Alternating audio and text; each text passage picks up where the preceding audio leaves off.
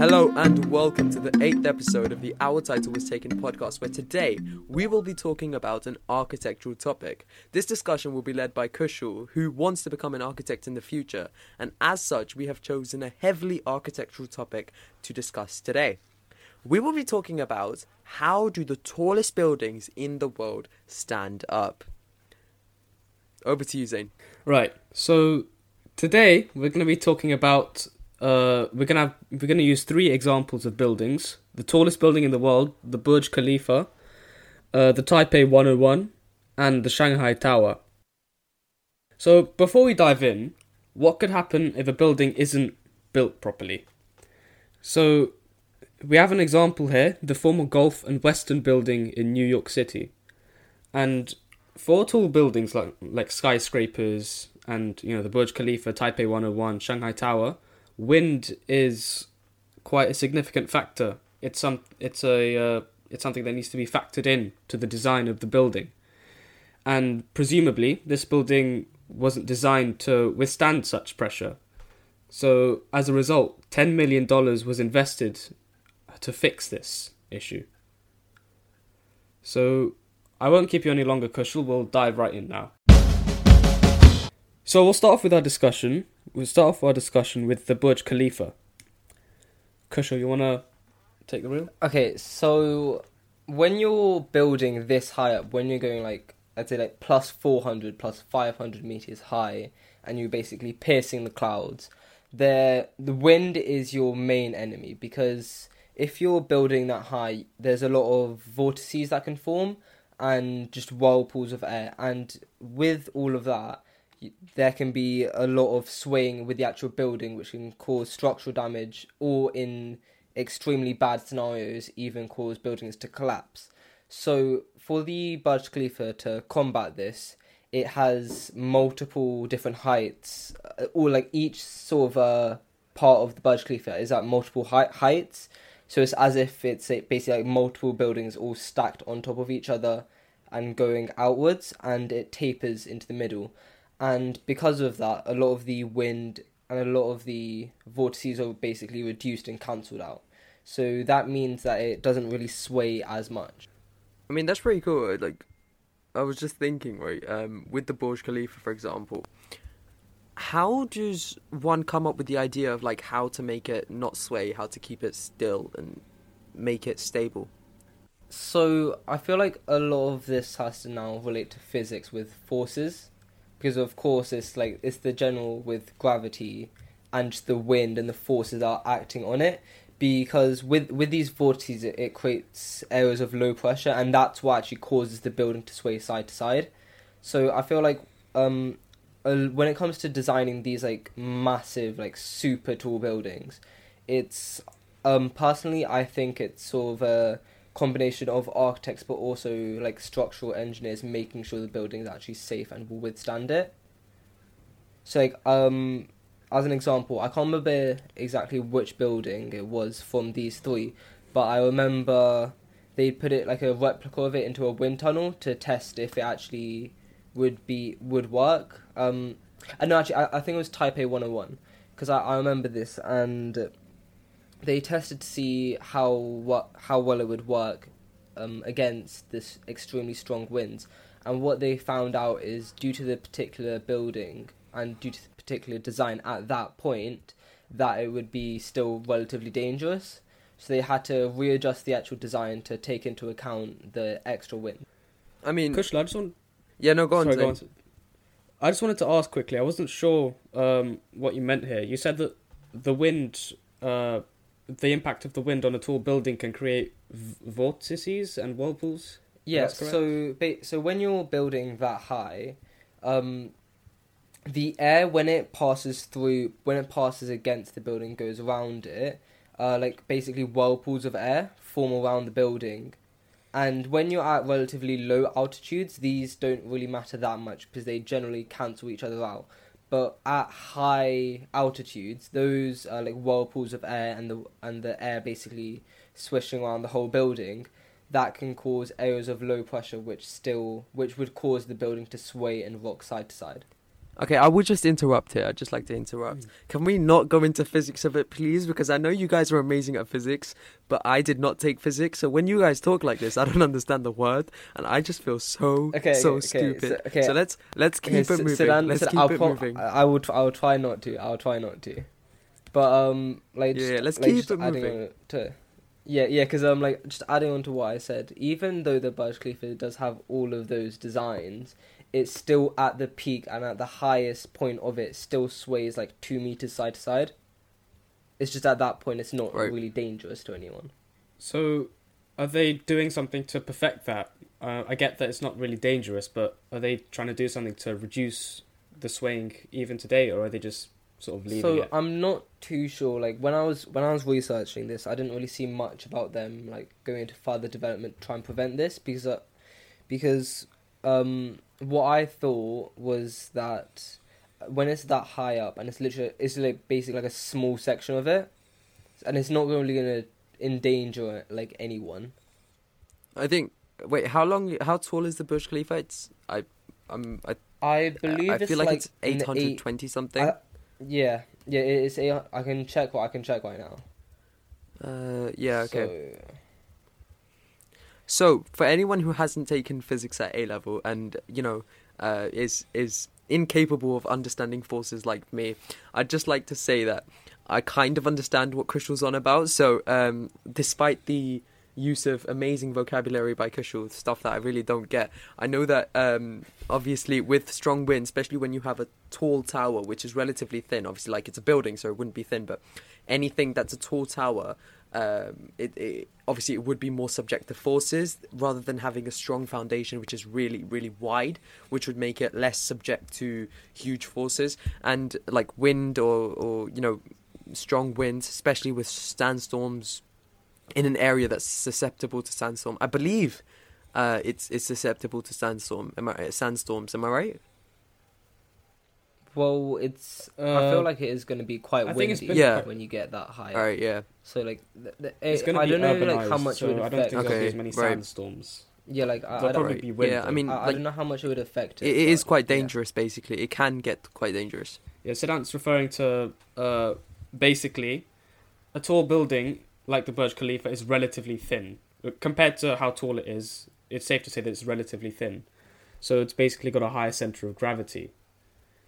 All that basically means is that it requires less force to topple that building than a smaller building. Yeah, so like that's why you see a lot of build. That's why you don't see many buildings that are just straight uh, rectangular blocks going into the sky, because at that height, there's much. It's much easier for the building to topple over, basically. So, Kushal, how did you say the uh, the Burj Khalifa was built again? So, how did you say it was structured? So it basically tapers off into this one uh, main spire going up, um, and it's the way I describe it is is is as if it's lots of like separate sort of um, oval buildings that are like sort of superimposed onto each other. So like imagine one building, and then it's like another building's kind of like attached to it, and this like carries on, carries on, and it, and it slowly tapers off into just one single spire. Oh, so you mean they kind of joined together, sort of? Yeah, sort of. Is that what you mean? Like it, it's a bit hard to describe unless you have a photo of it. So I do suggest if you are if you are listening to this uh, to look up a picture afterwards because I feel like that would uh, make it easier to understand. What you're hearing right now is actually Kushal's cat, um, which uh, the you know she's Give me adorable. one second. um, okay. Um, I mean, while Kushal is temporarily unavailable, um, let's just talk about the. I mean, Zayn, what do you think? Obviously, we're not architects, and Z- uh, Kushal knows a lot more about this. But how do you think like these type of huge buildings get commissioned and ha- constructed? Because that must take ages and huge amounts of planning. Yeah, I mean, I, I don't really have a lot to say on it. I don't actually know Mm. much about this. I guess my answer would just be they get a load of cranes and they just put stuff on Right, top I of mean, each other. So Kushal, what about like? Okay, you're back with us now. I see. Um, so yeah, yeah. Uh, how do you think like these huge buildings get commissioned, especially like the Burj Khalifa? That must take so much time and so much uh, construction work. Well, I feel like it's mainly just architects wanting to go like as high as possible, like build as high as possible, make the tallest buildings possible, and then it's just them basically hoping that whatever whatever country they're in, what that government actually allows it, Right. lets them go on with it. Right. I mean, you know how construction workers party, right? They raise the roof. Jesus Christ! When was it built actually? Oh, yes, this is- I believe it opened in 2010. It opened in 2010. Do you know when it was like Yeah. begun to be planning? Honestly, I'm not too sure because like when I was looking into this, I didn't exactly look into the history of the building. Right. But yeah, We're a little bit short on time, so I think we should move on to the next Yeah. example Yeah, okay. we've got. The Taipei 101. So, Kushal, you want to... okay, uh, yeah, okay. So um, Taiwan is subjected to a lot of powerful typhoons and earthquakes. So having an insanely tall building like Taipei 101, which I believe is in the top 10 tallest buildings in the world, it it's going to take a lot of effort to make sure it's safe and won't topple over.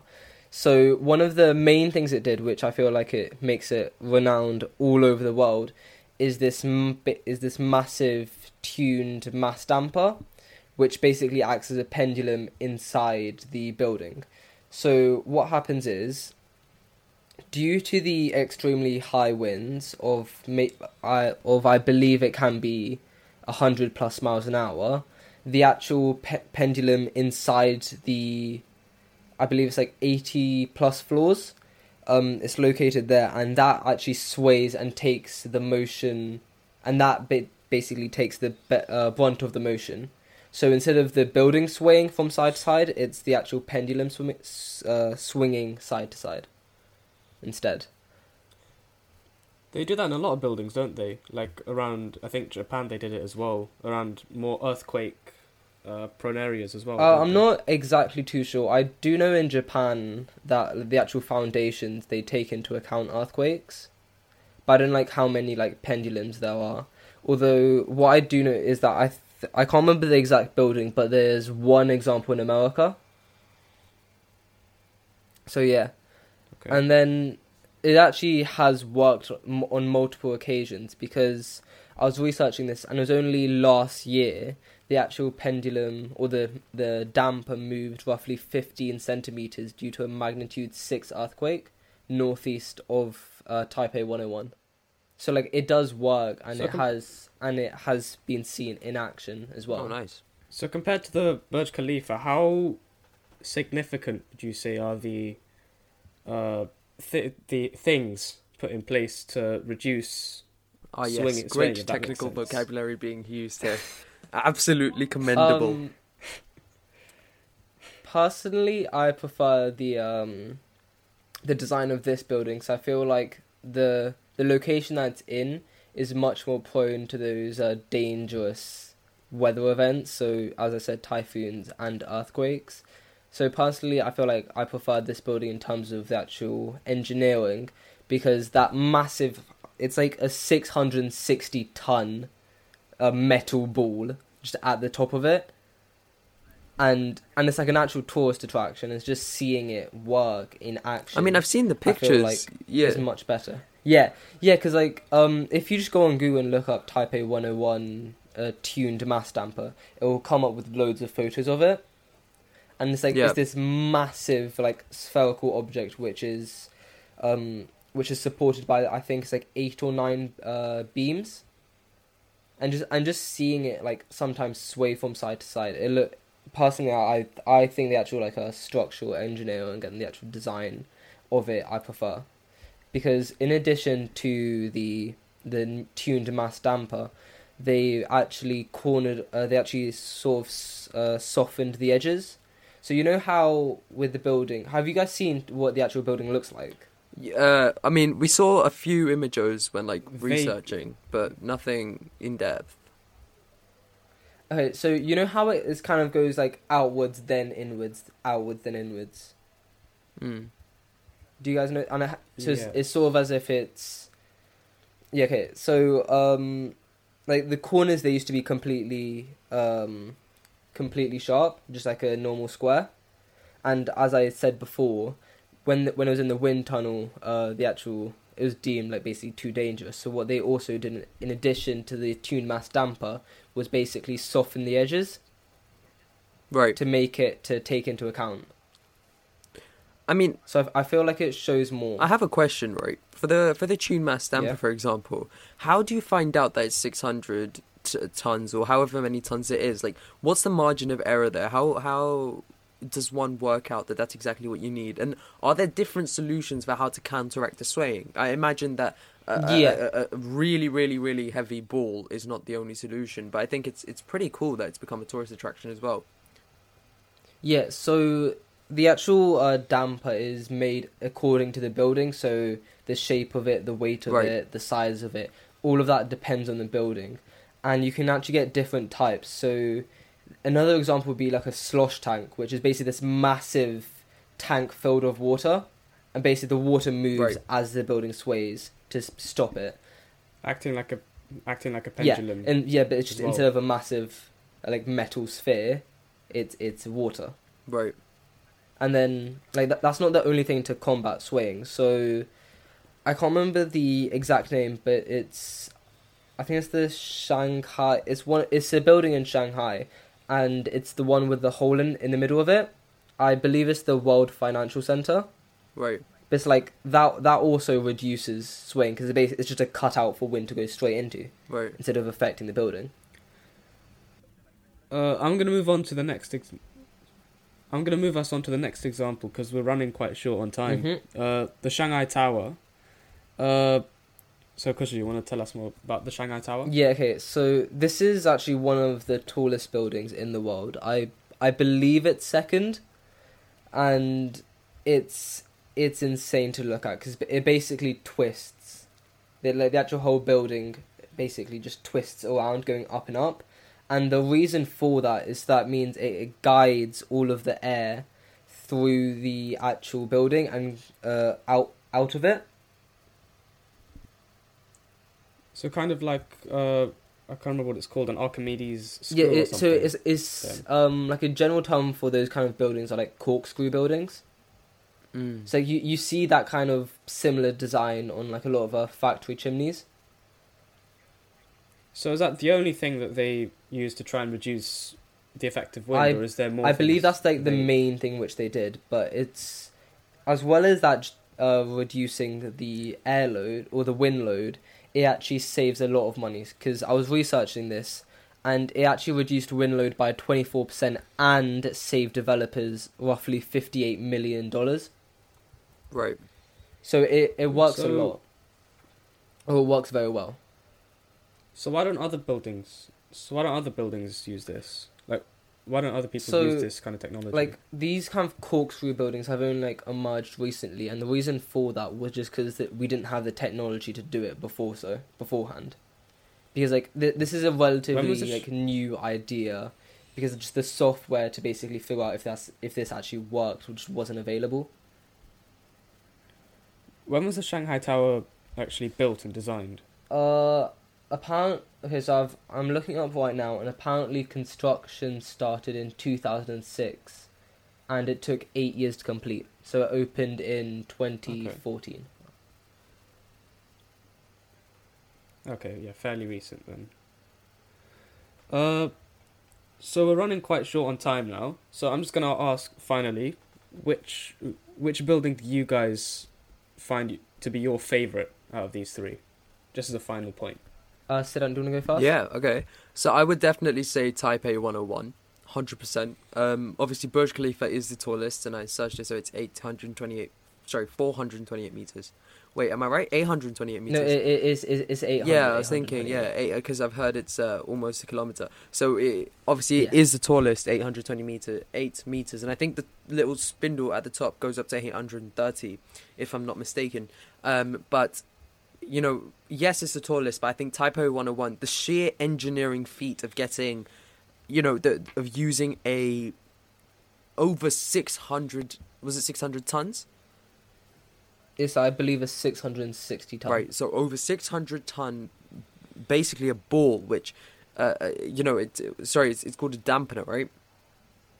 A damper. yeah, Yeah, it's a damper. So the the engineering feat and the architectural feat of using something like that to stop the forces acting on the building on either side, especially due to the relative thinness of the building to its its height, right? Its its sheer height, because it is one of the tallest buildings in the world, right?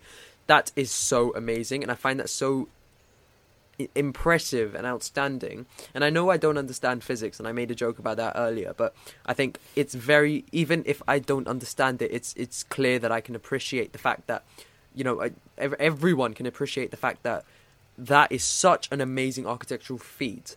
It, it, it's just I find it really really cool that you can use something which in and of itself has become a tourist attraction because of how cool it is to make a whole building stand up. And that is so integral. I've seen pictures of it. The ball itself looks awesome right? It's suspended by wires. And it looks so cool because it's holding up the entire building and preventing it from you know falling sideways. That for me is definitely why Taipei 101 is um, is my favorite, and obviously Shanghai 101 is sorry Shanghai the Shanghai Tower is also really cool. Um, but I, I, I feel like the architectural feat used in Taipei 101, for me at least, is much more impressive. Yeah, well, uh, same for me as well. Yeah, uh, I agree with the set, with the fact that Taipei 101. I mean, it's a it's in a place which has earthquakes and typhoons, which is obviously an outstanding feat to still be one of the tallest buildings in the world, to be that aesthetically pleasing, uh, and and obviously to uh. Sorry, I've lost my train of thought. Um, Just for it to be But- that tall and yeah. withstand everything that's gone through, and the actual engineering behind Yeah. it. Yeah. Um, but the Shanghai Tower, I mean, the corkscrew shape interests me actually. I think it looks quite good. Yeah, I mean, Tower. Yeah, yeah. to be fair, lot- a lot of Shanghai's skyline really is nice. pretty awesome. Yeah. Yeah. Yeah. Yeah, cool. Kushal, what about yours, our resident architect aspirant? What about yours? What's your Well, favorite? Yeah, so I'm gonna keep this quite short because I kind of mentioned it beforehand, but for me it's also Taipei 101 because I, I actually just think the building looks really nice Mm, as well. Right. And I was I was looking this up. Uh, I wasn't able to mention it that much, but it was actually, but like the way it was designed and the meaning of the building and like how it was built and the fact that it actually withstands all of these earthquakes and typhoons. I think it I think it just amazes me. Yeah. Like the way it works and the actual design of it. So yeah. Are you allowed to have a favorite? Well, out of out of these three, I I, I think it's my favorite, but I don't know if it's. But like, I feel like that's also because I just like the look of the building Mm-hmm. more than anything else. Right. Okay.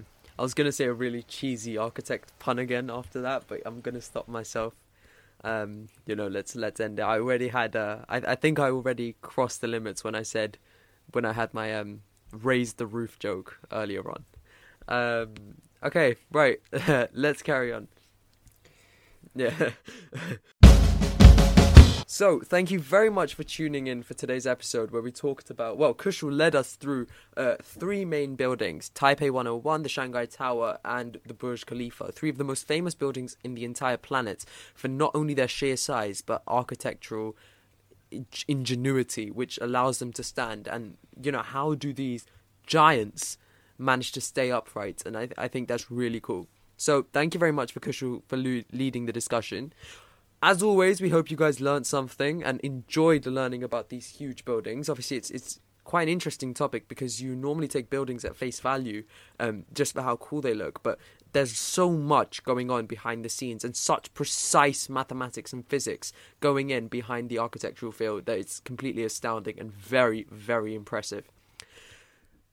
As always, if you guys want to talk about anything or you know just want to keep updated. Follow us at OTWT Podcast, where we uh, update our information and cool new updates and IGTV videos about behind the scenes, blooper reels, and upcoming episodes. If you guys want to contact us, send us a DM and yeah, keep watching our pages on Apple Podcast, Spotify, and all the other podcasting sites to uh, to see if we upload any more. Thank you very much for listening, and we'll see you for episode nine.